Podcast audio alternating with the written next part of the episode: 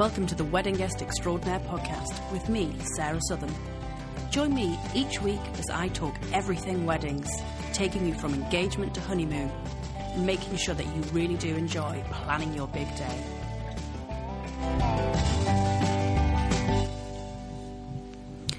Hello, and welcome to this week's episode of the Wedding Guest Extraordinaire podcast with me, Sarah Southern. I hope you're all very well. This week on the podcast, I am chatting to my friend Sarah, who I've known for probably about 10 years, I think. Uh, we first met at a work do in Washington, D.C., probably about a decade ago. And I then got to know her husband here in London through work. And they, unbeknownst to me, then start dating about five or six years ago. And Sarah then just moved over here. And it's the story of a transatlantic relationship, committing from the beginning, the hurdles that you need to go through in order to get married when one of you is American and one of you is British, and also a religious aspect to the wedding and your commitment to your faith. Uh, it's a really lovely story, and also it, they had three weddings in essence, so there's a lot of there's a lot of ceremonies that they had to have, and it's really interesting to hear how different those three were. So let's dive straight in, and I do hope you enjoy the listen. Hi, Sarah. How are you? Hi, Sarah. I'm great. Good. Welcome to the podcast. Thanks. So, I've been looking forward to chatting to you about your multiple weddings for a little while. Yeah. As just so the listeners know, you are American, Mm-hmm. but your husband is British. And I think you started dating whilst you were in the States, is that right? correct. November 2012. November 2012, so quite a while ago now. So, you met there, then what happened? Well, you know, we're we're in politics, mm-hmm. so everything revolves around elections and referendums in this house. and it was the US presidential election, and the outcome was not what I had hoped for. So I was pretty down, but then I had my mister next to me and well he wasn't mine yet and he it was like the best and the worst of times and he wanted to give me like a supportive friendship hug. That's what he said. He said this is a friendship hug. And then i kind of thought to myself i don't want this to be just a friendship hug. And uh, it kind of we looked at each other differently and six months later i moved to the uk So it was quite swift in terms of kind of taking that plunge of seeing whether it could work or not. Yeah. Oh, yeah. I mean, I was 31. Um, he was 35 at the time. So we're not, you know, we're not kids, Not spring chickens. not spring chickens. Uh, and we we wanted, we both wanted family, um, marriage and family in our lives. And so it was kind of one of those things where you, you just got to jump in and see if it's going to work. Got to take that risk. So when you were like long distance dating, how did you manage to kind of keep that going when you've got like a five hour time difference and several thousand miles? How did that work? Yeah, it was. Um, uh, Matthew had to.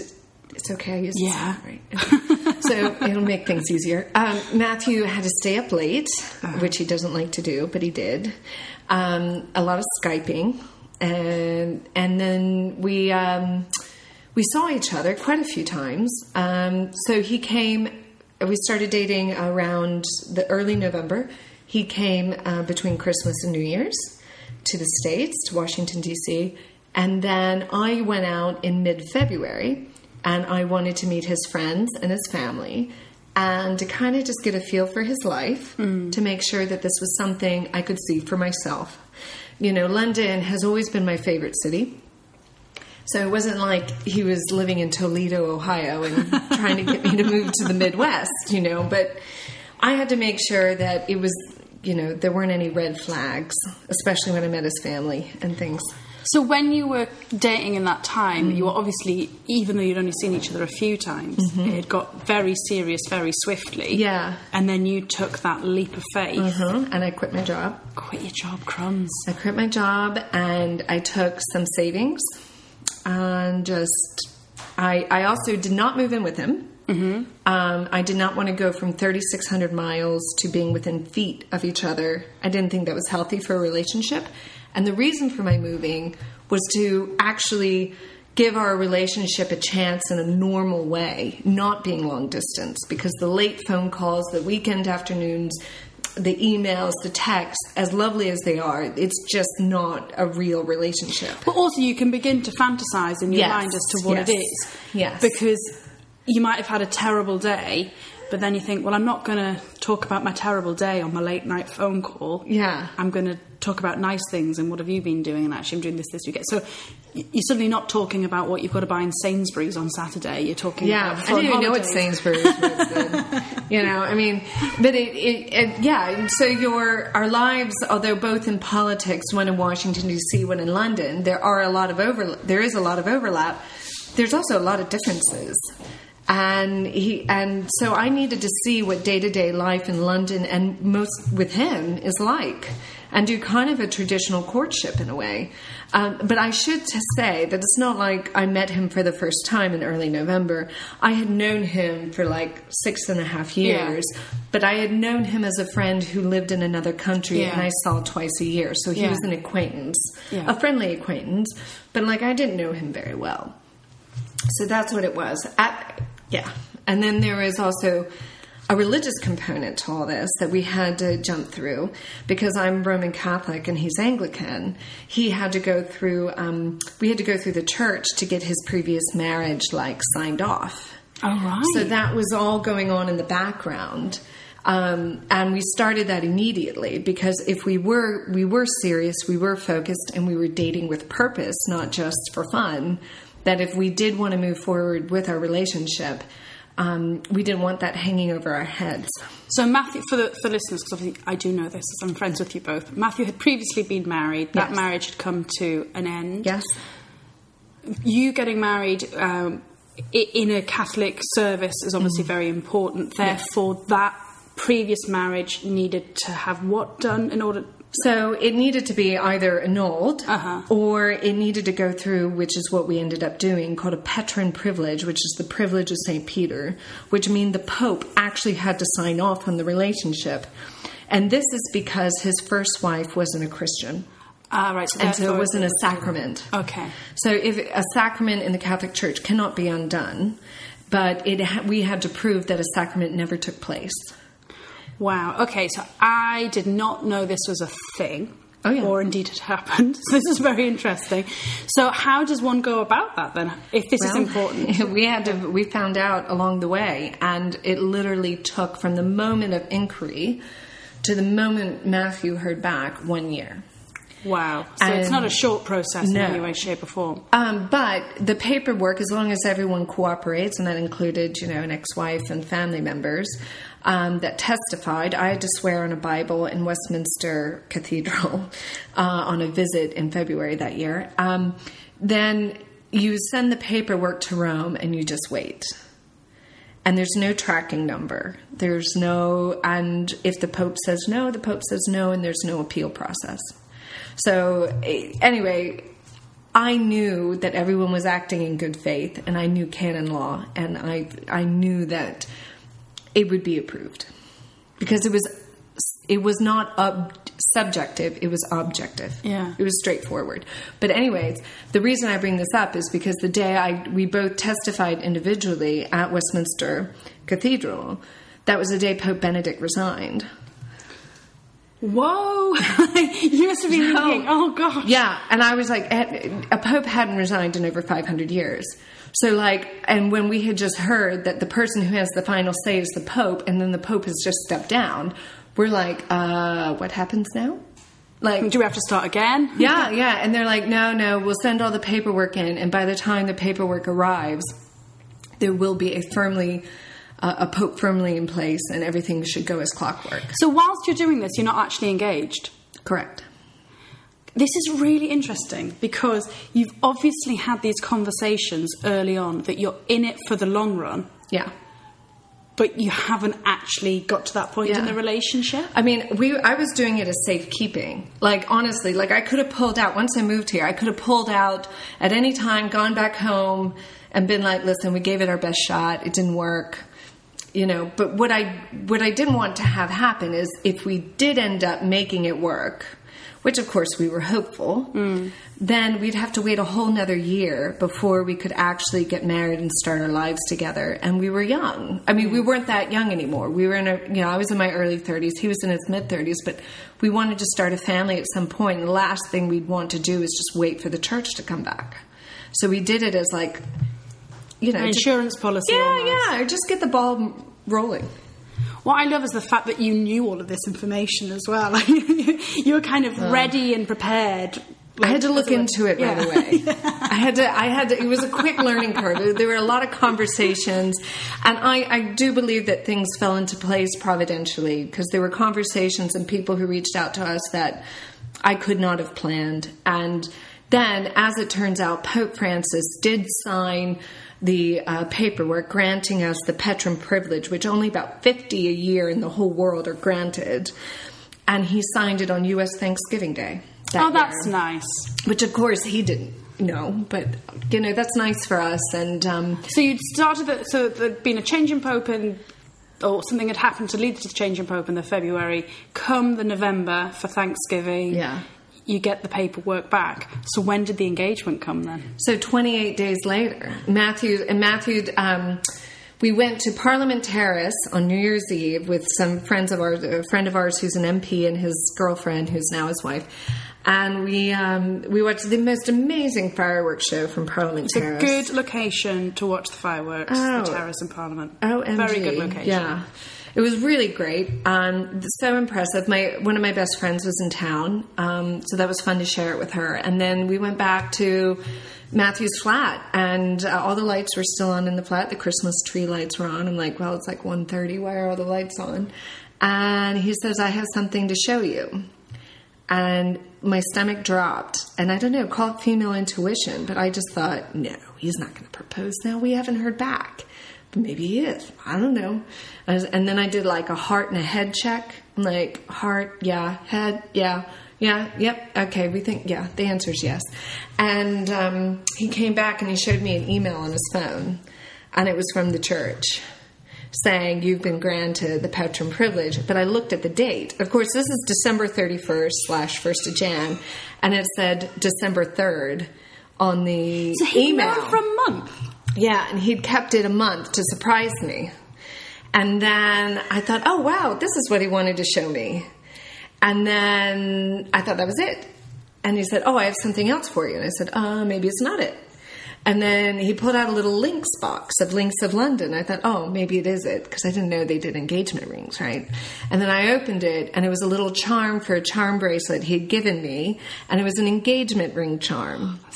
And then he just turned me around and he just said, with his biggest grin, Will you marry me? And I just said, very matter of factly, yes. Yes, I will. And it took 24 hours before the floodgates started and it all sunk in and I started to cry and all that. And then we picked out our ring together. What I'm most impressed by is the fact that you both had kind of committed early on to giving it your best shot. Hmm. So you'd both obviously said, okay, so we're on different sides of the Atlantic. We're going to dedicate time to get to know each other in a very different way, even though it's over Skype or phone calls or whatever. We're going to do some visits. Actually, one of us is going to have to move. It makes more sense for you to move over to the UK. And in that time, you're also saying, well, look, if we are going to get married, we're going to have to do these things. So let's just get that going and then see where we end up. Yeah. Like you both had gone into it in a very, I don't want to say adult because adults are very childish, but you know, you'd gone into it in a very um, focused way in some, in some kind of uh, sense. Uh, and then to have done all the paperwork, but then for Matthew to have known for all that time and then pull the secret out the bag at the last minute, I just think is lovely. Really, really lovely. And it was really sweet how he did it. You know, at first I was kind of like, oh, I didn't even get down on one knee after I thought about it. I was like, gosh darn it, I waited all this time. I can't even get down. And he didn't even know to get down. Oh, on one knee. really? No, God bless him. He just didn't know. But you know, in hindsight, you know, it was it was so him and it was so us. Where it was, you know, there was a little razzle dazzle, but it was just simple and sweet. So obviously, you probably didn't have. You would have been over here perhaps on a, a holiday visa or a business visa or, or whatever at that mm. stage. You then mm. need to get the right visa in order to remain. Yep, yep, yeah, and So- find a you know job. Yeah.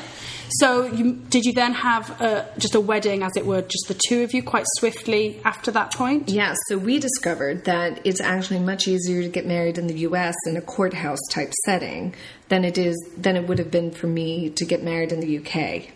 Um, so we, I would have had to gone through an um, uh, fiance visa and blah blah blah, all this other additional paperwork. So um, I called. I talked to every international couple I knew. I talked to different lawyers, and um, we went into a courthouse in Arlington, Virginia, not far from where I used to work. Uh, in March, and I tied it in with a bunch of other visits to plan our religious ceremony, which was taking place later in the year and we got um, we got married. We had one. I didn't include any of our family because I wanted my family's moment to be at the religious ceremony, to the chagrin of my family, who are like, "Oh, we should have been there." but um, uh, we each had a witness, and uh, we went out to a nice lunch afterwards, a champagne lunch, and then literally we went to a FedEx Kinkos and started copying our paperwork immediately because I had to. Uh, Matthew had a plane to catch. So you didn't even fly back together? No, I stayed because I had to stay in order to do my um, immigration paperwork. I had to be in the U.S. and submit it from the U.S. to the U.K. Of course. So I was in the U.S. for an indefinite period of time, but we were doing it the expedited way, which meant probably three weeks. And then I was living between friends and family for three weeks in Washington, D.C., getting my biometrics done, you know, oh, mailing like a pound well, probably a kilo's worth of paper um, expedited. You can only imagine how much that cost. Yeah. The application itself cost like fourteen hundred dollars. Um, so it was a really romantic day, as in like I we got married, we went to lunch, then we went to FedEx Kinkos, But I then like I kissed that. him goodbye. I like that. I like the fact that there's so much functionality about it in terms of this is what we need to do in order to make our life work. Yeah. So we're going to go and do this ceremony, we're going to have some lunch, and then we're going to go and do paperwork for the afternoon. Yeah. I think there's something really. Like you've removed all of the romance, all of the specialness, almost Yeah. as it were. I did wear a birdcage veil. Yeah, that's sweet. I did do little sweet things. And he actually, um, we, we were actually interviewed for Newsmax magazine that day as I'm FedExing my but documents to ship over. Uh, an American news outlet um, wanted to do a little write up on our relationship, and so that was nice because we were both in politics, etc. And we met through my boss, my former boss, and so, anyways, I'm yeah fielding a journalist while photocopying. That's hilarious. Yeah, it, So that was in the March. Your proper wedding, as I'm going to call it, Thank you. was then in the August. August 29th. Yeah. So that was again in Virginia, was Yes, it? Yes, it was in Alexandria, Virginia, which is just across the Potomac from Washington D.C. But is that where your family's from? No, my fam. Well, my fam. My mother's originally from Baltimore. My father's from Atlanta, Georgia. So, um, and they met in Detroit. So Okay, it so has the- no real yeah, the- connection. okay. But I had lived. I call myself I'm from Virginia because I went to university in Virginia. My grandparents had retired in uh, Virginia, like in the 80s. So it's home to me, and my mother was living there at the time. So And that's where you call home when you go Yeah. back to the yeah, States. and my father's there now. Yeah. So talk, talk me through that day then. Um, well, what was funny is, I mean, as most brides know, when they're picking a wedding date, you get, you know, you got to line up the church and the reception venue, and are you going to do it on a Friday? Are you going to do it on a Saturday? And I had always wanted to do either a May, we call it Memorial Day weekend, which is actually this weekend, Yeah. um, today, but it's your last bank holiday weekend in May. In the States, we call it Memorial Day. Or I wanted to get married on Labor Day weekend, which is like the last weekend of the summer. It's the last day you can wear white, isn't And it? it's the last day you can wear white, technically. Uh, and so I kind of liked going on a three day weekend for people because, you know, it's more relaxed, people can take the time. And so we wanted to do on a Friday, cost effective. And being a three day weekend, I thought people could take a little extra time off. Um, we got married at St. Mary's Catholic Church, which is where I attended when I lived in Alexandria. It's the oldest Catholic church in the Commonwealth of Virginia. Uh, George Washington would have had peers that went there. Uh, but, you know, it's historic for America. and uh, Brand new for the United Kingdom. yeah, exactly. Modern. modern history. And uh, so I got the priest lined up there. He was perfectly fine with me having it, but uh, you know, the, all the September slots were filled, so we did that Friday, and uh, the we had the reception at Mount Vernon, which is George Washington's home. So it was on the property of Mount Vernon. Um, so we we got this colonial theme going, and it was at the tavern uh, restaurant they had there, which had beautiful outdoor and indoor space, and they would do a full sit down meal and everything. So that was great. Uh, what we didn't know at the time that August 29th, uh, 20, well, 1814 was the date uh, that the city of Alexandria had surrendered to the British in the War of 1812. That's funny. so exactly 200 years ago that day, Alexandria, you know, came under control of the British. And As did you. As did I 200 years later. So it, we, we didn't plan this, but the whole city, the, the old town, which is a colonial, like cobblestone with brownstone houses, it's very iconically colonial American, uh, had Union Jack and American flags all down the main street and had a whole lineup of activities between the UK embassy and US firefighters, like doing, you know, Anglo American type of events. It couldn't have been more perfect for you guys. I know it, it was it was strange that way, and it was the, the anniversary of the burning of the White House. So they had all these burning of the White House theme stuff going on. So we had our guests sign a poster of the burning of the White House. Like our guest book was I like that. That's a limited edition poster with all their signatures. Did you find it difficult organising that aspect of things when you were predominantly in London at the time? Uh, yes and no. I mean, what was nice is the five hour time zone difference. So I was ahead, so I could come home from work and everybody in the US would still be working. I could make phone calls and people would answer emails. My mother was a huge help on the ground. She was like my admin queen. Um, and it was nice to actually be able to use some U.S. vendors because they just more variety. But it was it was a challenge. I mean, it was definitely really time consuming. Um, and uh, but you know it. It, the weather was perfect that day. The humidity had lifted. Everybody came. I think everyone had a good time. Um, I was also we we sang um, "God Save the Queen" at the end because it's the same melody to "My Country 'Tis of Thee." okay. So we did a first verse, which is all you know, "My Country 'Tis of Thee," which is American, and then we did "God Save the Queen," which the men really belted I can imagine. very loudly. I walked down the aisle to Thomas Tallis, "If He Loved Me," which is beautiful, sung by a quartet from the National Shrine, uh, the Basilica of the National Shrine, and we did. Um, there's another. Oh, we did "Be Thou My Vision," which was it's one of my all-time favorite hymns. So the, the the music was beautiful. My husband is a big organist, and then we employed a friend, a mutual friend of ours, Sarah Jason, to uh, help with the mu- other music. So Wonderful. um, yeah, yeah. But that wasn't the only opportunity you had to wear your dress because the following month, was Yeah, it? it was You less then- than a month later, You yeah. then had a blessing here in London for Yeah. effectively a whole second wedding, really. Yeah, for 200. For 200, is that how many Yeah, people were there? yeah, yeah, yeah. And it was at St. Patrick's Catholic Church in Soho Square, which is beautiful. Really and beautiful uh, we did um, the coronation mass by Mozart, and that was really special. And you know that it was honestly, I was absolutely knackered.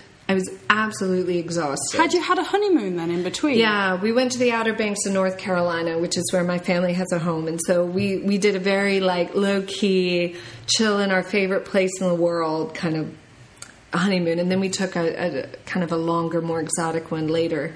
But that was our little break, and then we came back, and of course it's on um, Scottish Referendum Day. That was, I mean, it was such a fun evening because everyone knew that the referendum was happening. But so we enjoyed your wedding. Yeah. And then it got to the point where we, were, we kind of were beginning to see the results come in. Yeah. The referendum. So it was just like. It was had qu- three stages yeah, that it day, was four quite, stages. Quite a bonkers night. If- Yeah, late night. Really, really late night. I didn't get home till the wee hours of Yeah, the morning. I remember we held a corner together. Yeah. um, at our friend Paul's house, Yeah. and just Nattered away. natted away as results that was easily in. three in the morning. So- Yeah, it was a very fun time. I think it was really lovely that you did um, the, the two things. You had your American, more family, and you know, obviously Yeah. American friends. Uh, experience, as it Yeah. were, and then you did that great thing in London. Thanks. And that nobody missed out. Yeah, and and we were just so I'm going to use a British term here, chuffed that everyone um, just was so supportive and loving towards us and w- really wished us the best. And we had a reception at the Carlton Club after the mass, um, and uh, it was, you know, it was just a reception style. Uh, with canapes and drinks, and then we went on to the, Blue Boar. The Blue Boar, that's right. Um, and I got to get out of my dress, but I loved my dress, and it was really nice to wear it twice. Um, but you know, it, it did feel a little bit that that ceremony, just a little bit like kind of dressing up, you know.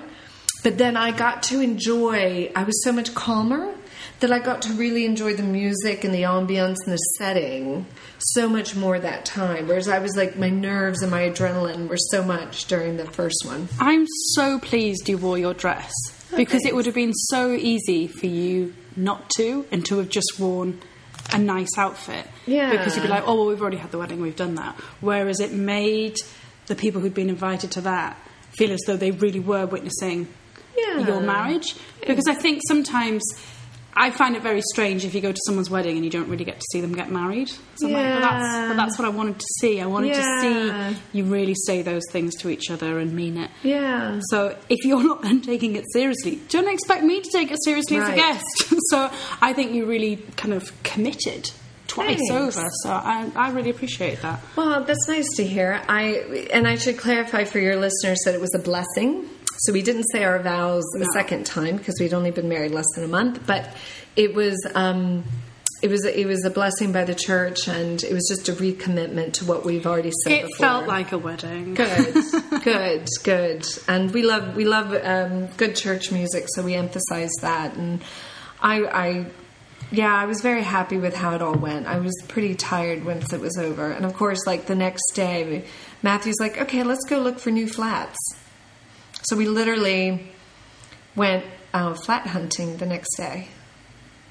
And found the flat that we're currently sitting in. Uh, no, that came about ten days later. Okay. But yeah, we we went and looked at another one. So how have you adjusted to living in the UK? Because you've been here for five years now. Five years now, yeah. Um, it's had phases of adjustment. Because what I've got a lot of American friends, and there's certain things that they can never get their head round. They don't understand why it always takes so long to get internet installed in your flat, Yeah. or they don't understand the drying situation of clothes because not everybody has a tumble dryer. Oh my gosh, that's my biggest bugbear. Because you all have tumble dryers in your house. it's, it's like it's like electricity. they're really bad for the environment, you know. Oh no no no! no, no, no. the washers are bad for the environment with the soap. It's just electricity that goes through a tumble dryer. True, but we we just it's just not a thing that we I know, really have. it- yes, so that I haven't uh, entered but the 20th every century. American friend says that to me. Like, Yeah. why does it take so long to dry your clothes? Why, like, Yeah. it's just and your flat's a little, so there's no space to dry. No, and why would you want to put it outside in London air? Please tell me why. True. I grew up in the countryside, so Oh, the fresh yeah, Northumbrian air. exactly, exactly. But it rains. it does not. Well, it doesn't rain that much. Not as much as it say it does on the west coast, but yeah, it does rain a bit. But what else have you have you had a difficulty adjusting, or not difficulty adjusting to? There other things now when you go back to the states? Like, why would you be doing that? Okay, so the states. Okay, portion sizes with food. Okay, I'm kind of like I'm blown away. I can autom- I can tell immediately when the airplane lands and I'm in an American airport by the waistline of everyone I see. I'm like, my God, we are fat. my God, we are a big people. Um, so that and, and the food and the fast food because I I think being in London you, there's such a variety of culinary art and options that I'm I you know you can get such fresh really well made food that in America I'm like why do people just but eh, there there are all different reasons for it um, And I think the other thing with Americans, um, I mean, everything obviously is in the car. So you need a car in the city. You States. don't have public transport as No. as efficient No, as no, we have here in the UK. maybe in a city, uh, but not in the suburbs or anything like that. And I find myself now, when I'm in the States, choosing to roll my windows down rather than turn on aircon, which would be which I would not have done before. So that I prefer the fresh air. So even though I don't prefer to dry my clothes in the fresh air, I prefer to have the windows down for the fresh air. I think you're well on the way to being a fully fledged Brit, and I think oh. that's wonderful. Well, Sarah, thank you so much. I've loved Sure. talking about your weddings. It's been great. Thank you. Take Thank care. you. Bye bye. Bye. So there we have it. That is Sarah's wedding. It's quite unusual, I think, for people to have three ceremonies, but perhaps it's actually becoming more and more common as people marry internationally. And I quite like the fact that when they did their legal ceremony in the States, it was literally them and a couple of friends, and then they were straight down to Kinko's sorting out all of the paperwork to ensure that she had the right visa in order to be able to move to the UK. Um, and then to have not really told anybody about that, so that the wedding in the States, in near to her home, was like the proper proper wedding, and then to have this lovely blessing in London that again felt like a wedding because she had a wedding dress on, so it didn't feel as though it was uh, a secondary affair. That's for sure. Uh, I think also what's really fascinating is how committed both of them were to the relationship from the get go. Like it is quite a commitment to say to someone, "Well, if this is going to happen." Let's get all the paperwork for the religious aspect of it moving you know, I think that's quite bold, but also at least it lets people know from the absolute beginning what your aim and commitment is from the relationship. So, no, very good news. And when I was at their flat recording, you may have heard it perhaps slightly in the background. Uh, her husband was looking after their little seven month year old child who is cute as a button. So, it, it's certainly a very, very cute family. Um, and I'm really pleased that Sarah was able to come onto the podcast to tell me about her big days. Uh, anyway, do follow us on social media. It's at Wedding Guest Pod. Uh, do rate, review, and subscribe. Um, it's always good to help other people find the podcast. So yeah, do do push it far and wide to your network. Um, but yeah, until next week, I'm Sarah Southern, your wedding guest extraordinaire. Do take care.